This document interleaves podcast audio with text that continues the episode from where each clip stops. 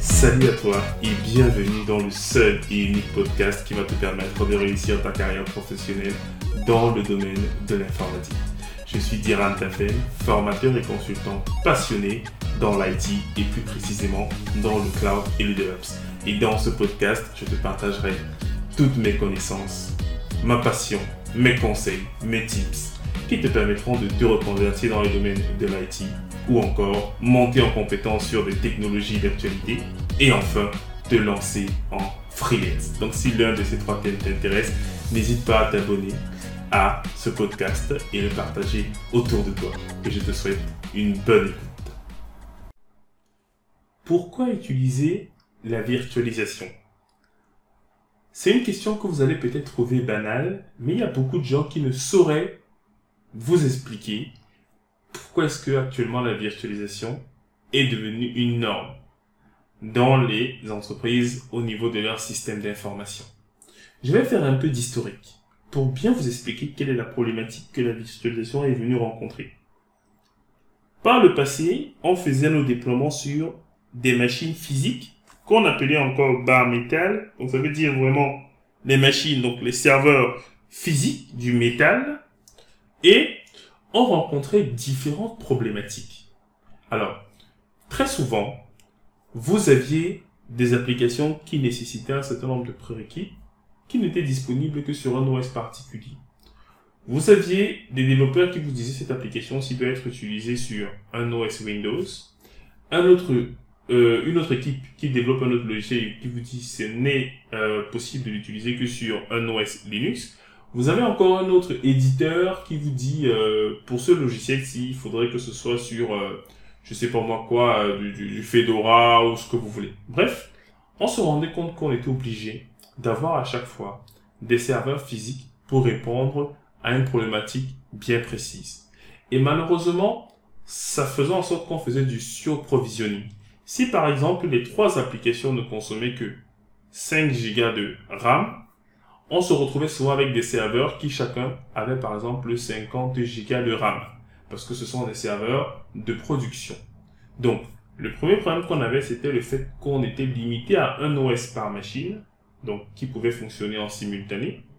Ensuite, on faisait forcément du surprovisioning. Et qui dit surprovisioning dit également coût, coût important.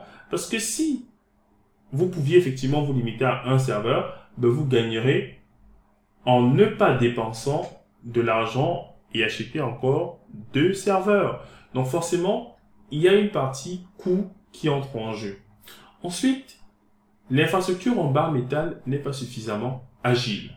Imaginez, vous avez une montée en charge.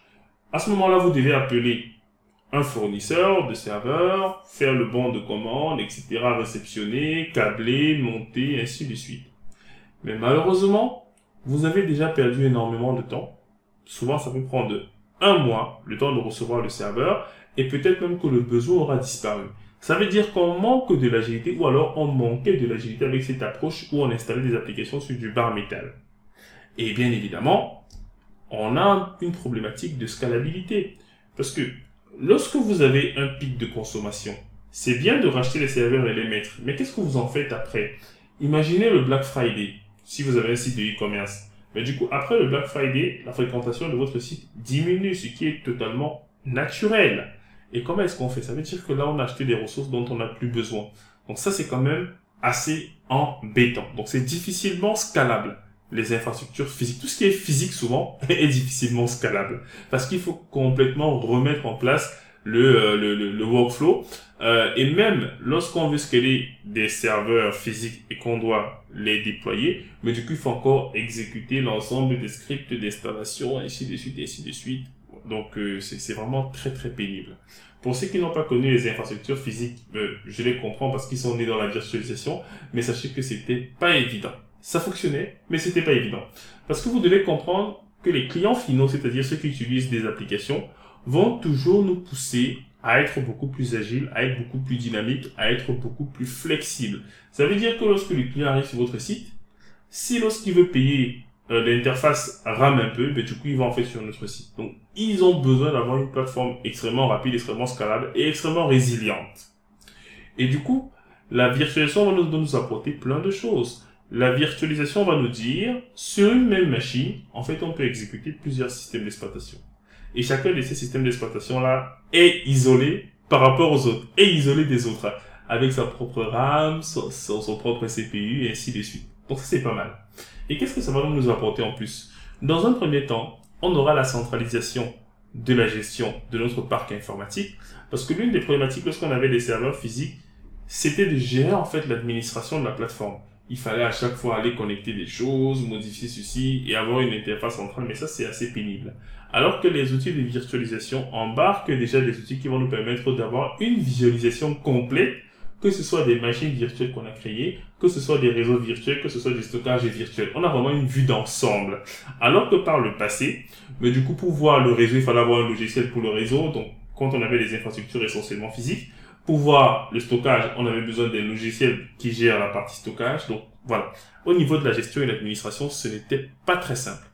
Ensuite, deuxième avantage de la Virtu, c'est l'optimisation forcément de la consommation des ressources. Ça veut dire que si j'ai un serveur qui peut héberger trois machines virtuelles, forcément j'optimise la consommation de cette machine-là. Au lieu d'avoir plusieurs machines physiques, ben, du coup j'aurai une seule. Une seule qui va exécuter les trois systèmes d'exploitation nécessaires à chacune de mes applications. Donc j'optimise la, j'optimise euh, la consommation des ressources. Ensuite, une meilleure gestion du failover. Oui les amis, si j'ai une machine virtuelle qui tombe, contrairement à une machine physique où je devais commander un nouveau serveur, ben là, en fait, si la machine virtuelle tombe, une nouvelle va être créée de façon automatique pour pouvoir répondre aux besoins. Et je peux même avoir deux machines virtuelles qui s'exécutent en même temps et qui ont exactement la même application. Donc ça nous offre un univers, ça nous ouvre un univers de, de, de, possibles. Euh, et donc ça nous apporte énormément d'agilité et de réactivité. Ensuite, la virtualisation nous apporte une meilleure transportabilité de nos applications. Imaginez, vous êtes une entreprise qui a des locaux à Paris et également euh, à New York. Imaginez donc qu'on vous demande de déployer la même application qu'il y avait à Paris, on vous demande de la déployer à New York. Mais du coup, qu'est-ce qui va se passer? Vous allez copier les sources, vous allez envoyer peut-être par mail. Ensuite, quand on va recevoir, il va falloir installer, bidouiller, regarder si ce sont les mêmes styles de machines, quels sont les prérequis. Bref, ça peut prendre du temps. Alors que l'avantage avec les machines virtuelles, c'est que vous envoyez directement la machine virtuelle qui a déjà l'application à l'intérieur. Et ça, c'est plutôt pas mal. On appelle souvent ces systèmes-là des appliances. Ça veut dire qu'on n'a plus de problématiques liées aux prérequis applicatifs. Euh, c'est vraiment beaucoup plus simple. Et même à l'installation de l'application. Parce que la machine virtuelle contient déjà l'application. Donc sa transportabilité est optimisée. Et je vous assure, ça change la vie. Et donc, l'avantage de cette transportabilité, c'est aussi la phase de move to cloud. J'ai déjà parlé du cloud dans un précédent épisode, je vous invite à le regarder. Mais beaucoup d'entreprises actuellement souhaitent optimiser leurs coûts en migrant vers le cloud computing. Et l'avantage d'avoir des machines virtuelles, c'est que les opérateurs cloud ont développé des plugins qui vont vous permettre de transporter en fait votre machine virtuelle directement dans le cloud. Et ça, c'est énormément de temps gagné. Ensuite, un autre avantage de la virtualisation, c'est la création d'environnements temporaires. Oui, les amis. Lorsque l'on fait souvent du développement en local, on a souvent besoin d'environnements isolés qui embarquent déjà l'ensemble des prérequis applicatifs, etc., etc. Donc, il y a vraiment un intérêt à avoir des machines virtuelles. Lorsque j'arrive souvent chez les clients, les environnements sont différents et il me faut les reproduire en fait en local sur ma machine. Et j'ai souvent sur ma machine un poste Windows. Donc qu'est-ce qu'il me faut faire? J'installe un outil de virtualisation et je crée en fait les VM en fonction de l'environnement de mon client. Ça me permet donc d'être ISO par rapport à la production. S'il fallait que je le fasse sur ma machine physique, genre que j'installe l'OS et tout, en fait, j'aurais bousillé ma machine à cette allure-là. Mais avec les VM, j'isole ce travail-là et il reste donc sur la machine en question. Ensuite, l'automatisation devient donc plus facile parce que manipuler des machines physiques, c'était assez compliqué. C'est des barres métal, donc difficilement euh, on peut les manipuler as code. Alors que là, avec les machines virtuelles, comme ce sont des objets beaucoup plus souples, beaucoup plus malléables, beaucoup plus déplaçables, beaucoup plus agiles, ben, du coup, on peut les piloter via du code. On a par exemple des outils qui permettent de faire du provisioning, comme Puppet, comme Chef, comme Ansible, et ainsi de suite. Ils vont donc nous permettre d'améliorer la création, la configuration, la suppression et le déploiement de nos applications. Donc, la Virtu nous apporte beaucoup plus d'agilité. Et lorsqu'on travaille souvent en entreprise, on utilise des outils tels que Vagrant pour pouvoir templétiser même le déploiement d'autres machines virtuelles. Parce que quand vous savez faire des machines virtuelles, généralement vous les créez de façon manuelle. Mais imaginez que vous avez besoin de tester une application en continu. Alors il vous faut une solution pour pouvoir créer automatiquement votre infrastructure, vos machines, les interconnecter, les mettre dans le même réseau et déployer les différentes applications qui correspondent à ça. Et cela grâce à du code. Et c'est pour ça que Vagrant est devenu vraiment l'une des solutions que je recommande énormément lorsque vous travaillez en local sur votre machine. Ce qui fait que, ce qui fait que par exemple pour chacun de mes clients, mais je ne m'embête plus, j'ai déjà un Vagrant file qui dit tout simplement ce qu'il faut.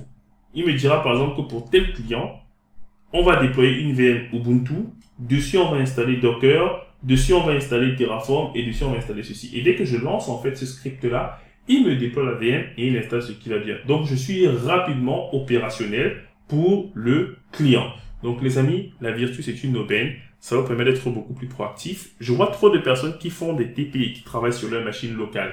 Malheureusement, le danger de la machine locale lorsque vous travaillez en dur dessus, c'est qu'il y a plein de vieux logiciels que vous avez et qui pourront entrer en conflit avec les nouveaux logiciels que vous allez installer. C'est vraiment d'une complexité. De toute façon, vous allez souvent perdre des heures face à des problèmes qui auraient pu être résolus si vous étiez parti d'un environnement neutre, vierge. Parce que vos PC ne sont ni neutres ni vierges. Il y a souvent des logiciels que l'entreprise a installés pour vous empêcher de faire certaines actions, comme installer certains outils, et ainsi de suite. Donc ça vous bride énormément. Et pour gagner du temps, je vous conseille de penser à la Virtu pour avoir vos différents environnements.